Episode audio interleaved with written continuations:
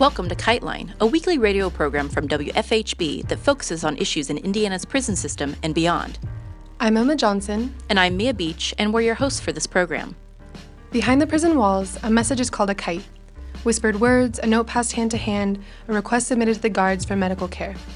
Illicit or not, sending a kite means trusting that other people will bear it farther along until it reaches its destination. Here on Kite Line, we hope to share these words across the prison walls.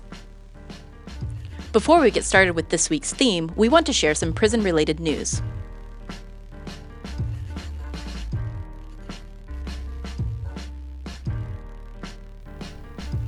Confirming previous research, the Pew Charitable Trusts have found that higher rates of imprisonment for drugs don't result in lower rates of drug use, fewer drug arrests, or fewer deaths from overdoses. The Pew Trust stated their findings in a June 19th letter to the President's Commission on Combating Drug Addiction and the Opioid Crisis. The findings held even when controlling for demographic variables such as education level, employment, race, and median household income. Pew compared publicly available information from law enforcement, corrections, and health agencies in all 50 states. Pew's analysis found no statistically significant relationship between states' drug offender imprisonment rates and three indicators of drug problems rates of illicit use, overdose deaths, and arrests. Pew's findings underline earlier studies that cast doubt on the concept that stiffer prison terms deter drug use and related crime. The drug offender imprisonment rates vary by state, with Louisiana leading the way. Massachusetts' rate is one seventh Louisiana's rate.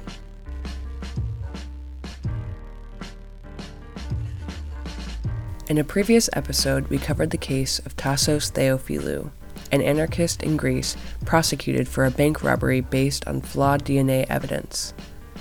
We are pleased to share that as of July 7th, Tassos was acquitted on appeal of the charges against him. He had been held years in pretrial detention, a condition he shared with hundreds of thousands of prisoners in the U.S.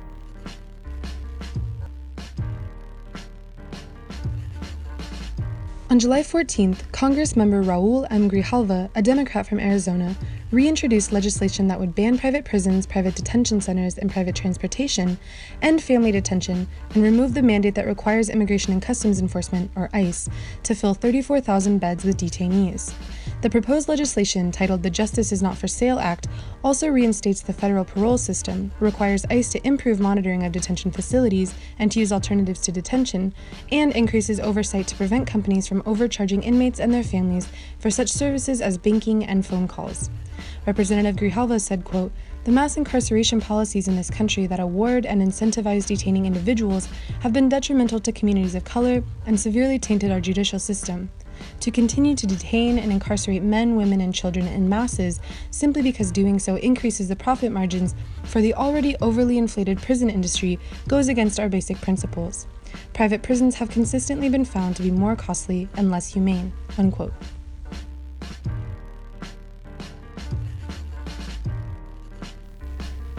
On July 19th, 34 refugees held on the Greek island of Lesbos were charged for their participation in an uprising in the Moria detention camp.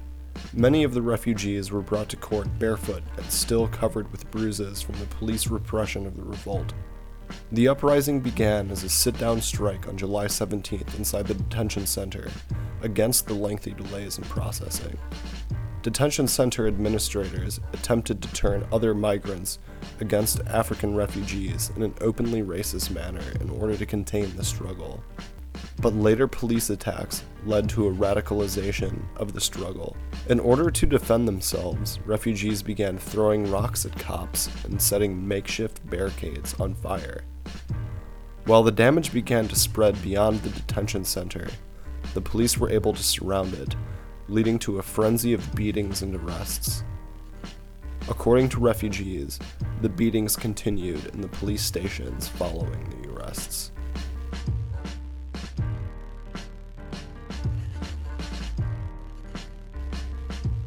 We start off this episode by reading a recent letter from Cindy Crabb, part of Marius Mason's support crew, who writes An open letter to people who were friends and acquaintances with Marius Mason before his incarceration.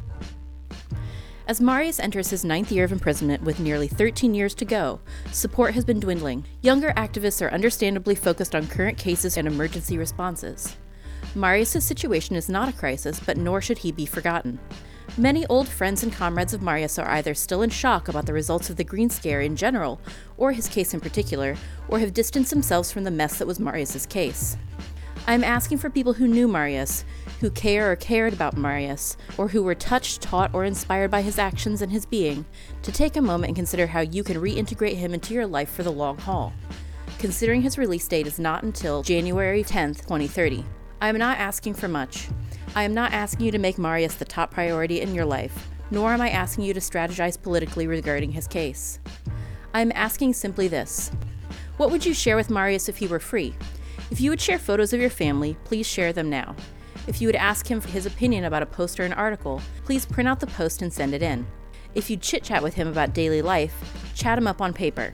Contact and words of support from random strangers is great, but real connection with old friends will be necessary to help him stay sane in the long run. Also, if you'd buy Marius a cup of coffee or take him out to lunch once a month, please sign up for monthly donations. Currently, his expenses far outweigh donations, and while we're thrilled that he now has access to Skype with his kids and that he's maintaining a vegan diet, these things are expensive in prison. The only reason the fund for Marius's commissary is not broke right now is because a good friend left him a few thousand dollars in their will, but this will not last forever, and donations are extremely sparse. You can send checks to support M. Mason, P.O. Box 201016, Ferndale, Michigan 48220, or donate on PayPal at supportmariusmason at riseup.net. If you were told in the past not to write Marius due to potential legal repercussions for Marius, please note that this ban has been lifted, according to Marius's lawyer, Moira Meltzer Cohen. Marius often takes a while to write back, and sometimes doesn't write back until he's received three to four letters. The atmosphere inside makes it hard to keep track of things, and he is only allowed to keep a limited amount of paper.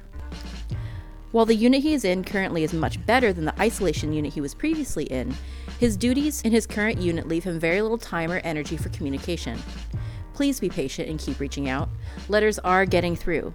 If you're concerned that your letters are not reaching him, please email supportmariusmason at riseup.net and we will check with him directly during a weekly phone call. Thanks so much, Cindy Crabb. We at KiteLine also want to urge people who might be interested in writing to Marius to please do so now. As you'll hear from the following interview with Chandra Delaney, mother of Dallas 6 defendant Carrington Keyes, consistent contact between prisoners and those on the outside is vital. In this interview, Chandra talks about her son's case, injustices she's witnessed from outside of the walls, and the ways in which her son's ability to communicate with her has been key in helping him and others on the inside. My name is Chandra Delaney, and I'm with the Human Rights Coalition in Pittsburgh. I came in as a parent of a prisoner, and from there I began advocating for other prisoners. I started advocating for my son around 2000. He became incarcerated in 1999. He got a sentence of 5 to 20. And upon his first year in, problems began. And so that's how I kind of got involved. I started um, writing, I was doing a lot of letter writing and doing a lot of um, phone calling to people to try to get help for the situations that were happening to him.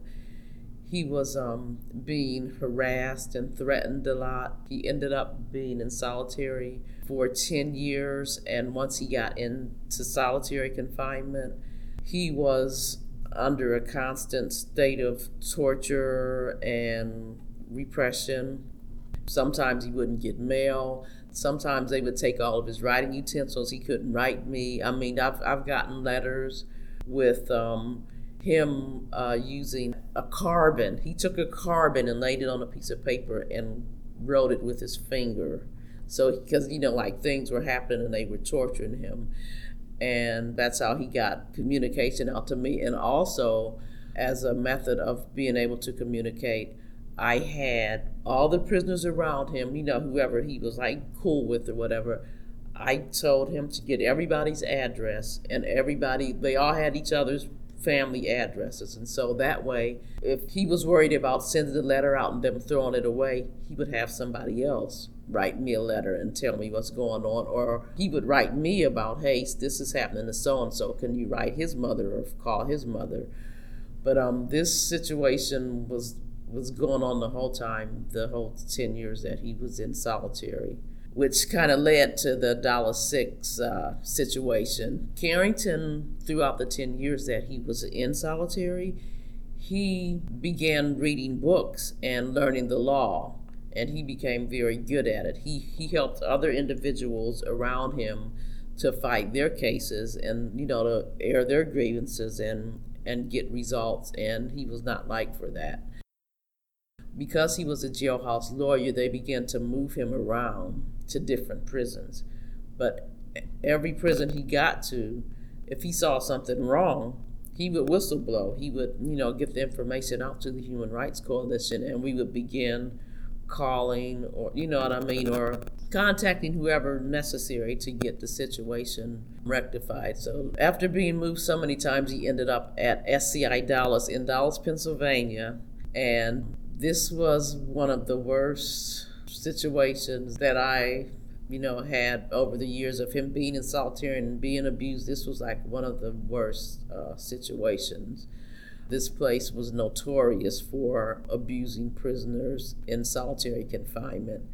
The prisoners began writing out, whistleblowing on what was going on inside the prison. They had witnessed deaths, they had witnessed murder, guards murdering prisoners, they had witnessed guards coercing um, prisoners into suicide. One case where Carrington was a witness, there was an older white guy. He was a um, he had mental issues and he was a suicidal person, and they knew this. And the guards they would tease him and stuff, and when he would you know like come back at them, you know, or say something smart to them they would react in a bad way, you know, not really caring that he was mentally ill. And they would um, tease him and, and tell him, go ahead and kill yourself. Go ahead and kill yourself. And Carrington said one day they um, took him out of his cell. Like if you're a suicidal person, there's a particular cell you're supposed to be in where they can watch you. But they did, they moved him to a cell way far away and they didn't watch him and he killed himself. Carrington immediately wrote out and let us know, and the parents were notified, not from the prison. The prison, I don't know if they never told them, but we were the first to notify the um, parents, and the family actually got a lawyer and filed a lawsuit against um, SCI Dallas. So by that point, the prison was very angry, you know, with Carrington and very ready to retaliate against him. And then with the exposure of the 93 page report, which HRC wrote up, and we also shared the 93 page document with members of our higher government, with the Department of Justice, with the um, Judiciary Committee.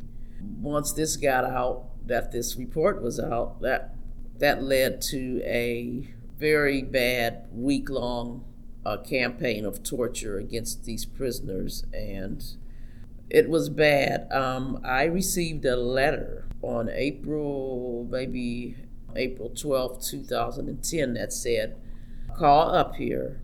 These guards are beating prisoners. They're retaliating against us, and I think it's going to get bloody. And immediately I called there and they had moved him by that point. But what had happened was that on April 10th, 2010, my son and five other men held a peaceful protest against all these abuses that had been going on against them. And the guards had, you know, they saw the guards had been beating all these prisoners about people whose names were in the report because it wasn't just the six that were a part of the protest, but everyone was reporting to us what had happened. And so they told the Dallas Six, you're next. They took a young man by the name of um, Isaac Sanchez and put him into a, um, it's called a restraint chair, but the prisoners call it a torture chair because basically that's what it is. They take you and tie you down in this chair. Your, your hands are tied down, your legs are tied down you're only supposed to be in this chair for two hours. They held Isaac in this chair for over, we believe, anywhere from 18 to 24 hours because Isaac said it was daytime, then nighttime, then daytime. And all the while, while he was in there, they were coming in and beating him and stuff. And all the prisoners heard this man screaming, you know, screaming all night because they were going in there beating him. And plus, when you have those straps on you, the reason they say only two hours is because your blood can't circulate. The man could have lost his, you know, his limbs because of this.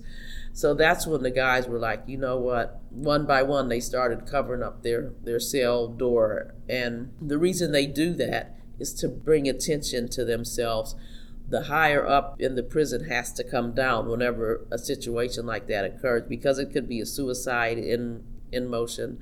So the higher up will come down to see you know like what's going on. So when the higher up got down there you know they told them what the guards were doing to them. And would you please let us let us call the um, luzerne county public defender's office so we can notify them of what's happening to us?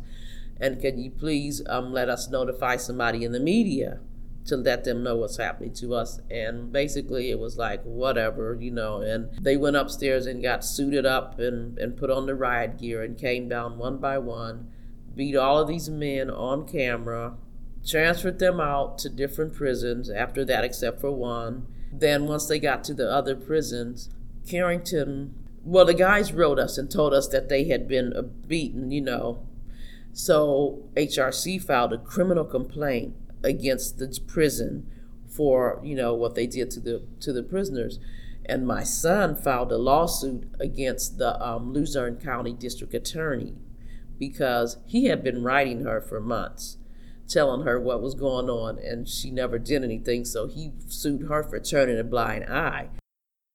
The sheriff, who who were supposed to file the complaint that we had wrote up these two got together with the prison, turned around and charged the men with riot. This was three months later. This was three months later when the riot charge was put on them. And then they also gave my son an additional charge, six charges of assault.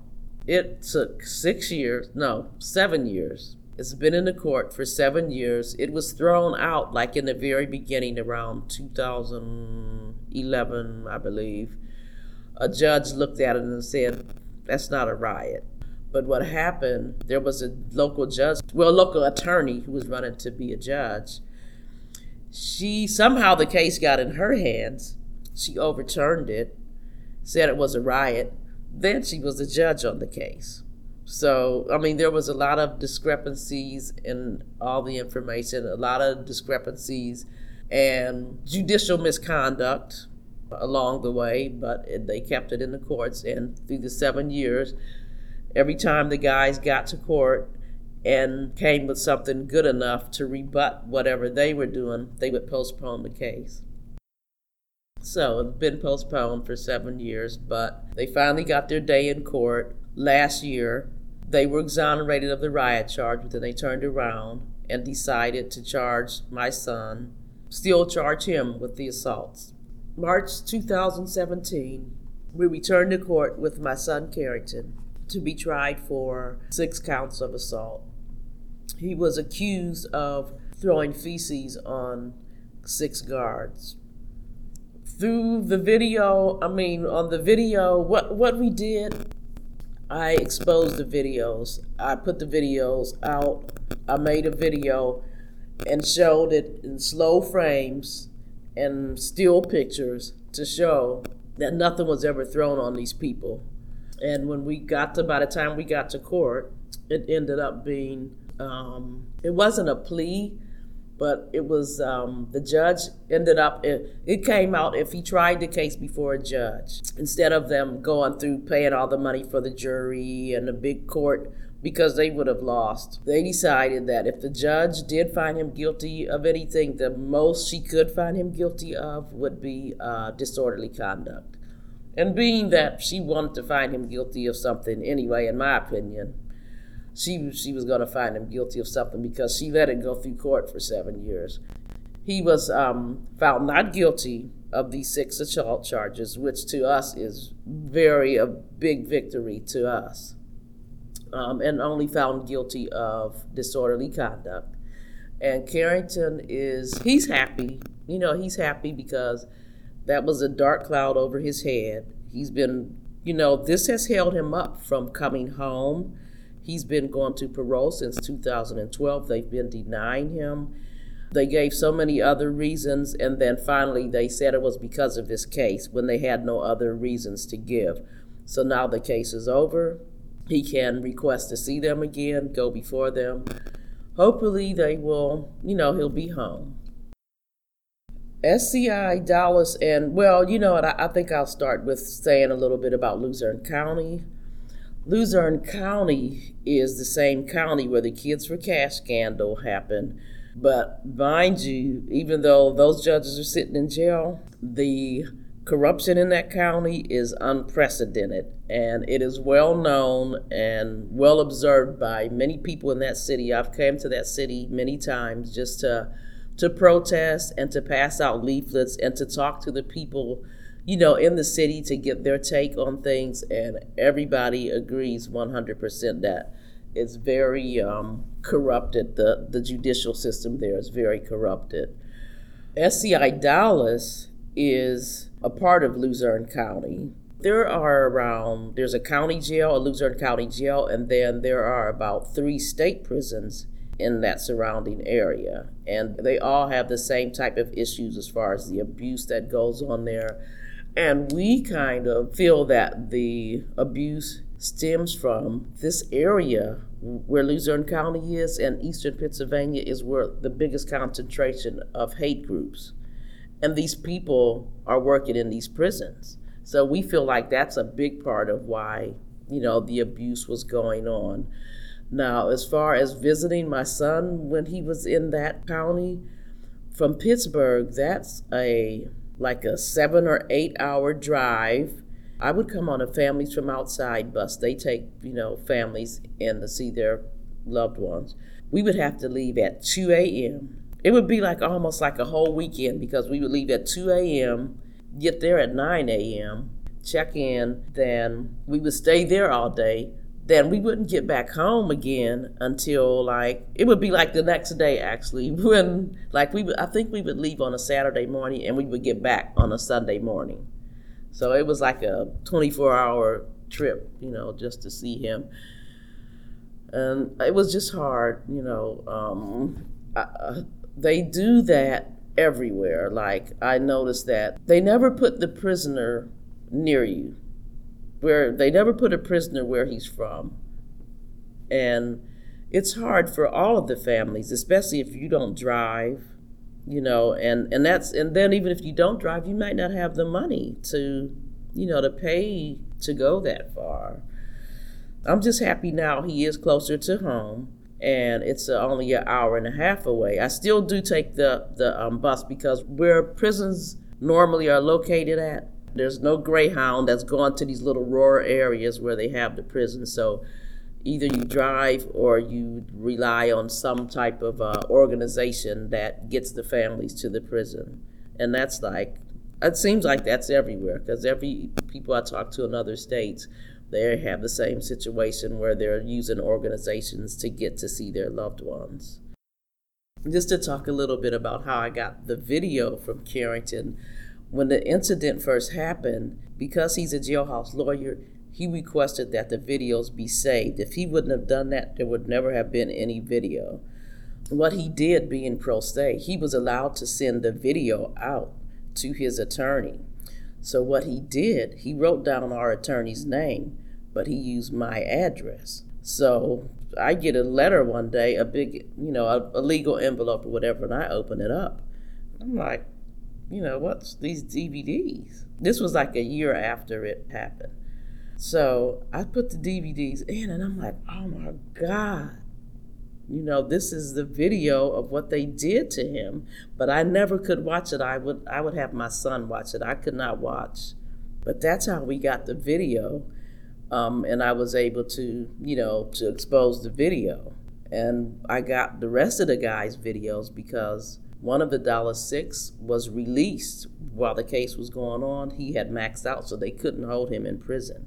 And he went in as a pro se attorney and he asked for he needed to see all the videos so he received all the videos. And that's how we got everybody's videos because they were trying not to use the videos in court. So that's how we got all the videos out, and some of them went up on YouTube. And so once they went up on YouTube, they couldn't deny there weren't any tapes or so.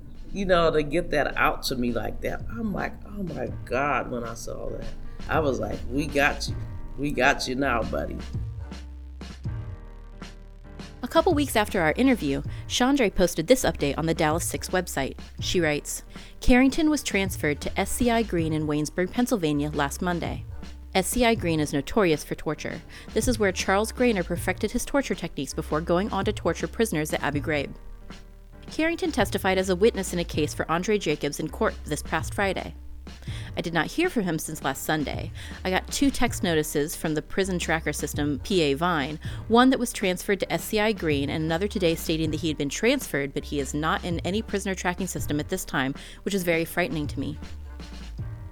He just called me today. As par for course, he is being retaliated against. Upon arriving to SCI Greene, he was immediately placed in the hole when he should be in population. He never received any paperwork stating why. While in the hole, he looked through his property and found that some significant pieces were missing. He'd been working on a book. The new chapters he had been working on have been removed, as well as transcripts from the Dallas 6 court case and basically anything he had in connection to Andre Jacobs and Dallas 6. Security Major Liggett, who is a recipient of one of Andre Jacobs' many lawsuits, is the perpetrator. Carrington was taken to court wrapped in an electronic vest that could send a 50,000 volt through his body. He was told he was considered a security threat and escape risk. They asked him to sign a paper regarding the vest, but he refused. He reported all this information to the judge, and he believes that she put in a call because he was notified by the same Major Liggett today that he would be moved as soon as possible. You can find out more about the Dallas Six at scidallas6.blogspot.com.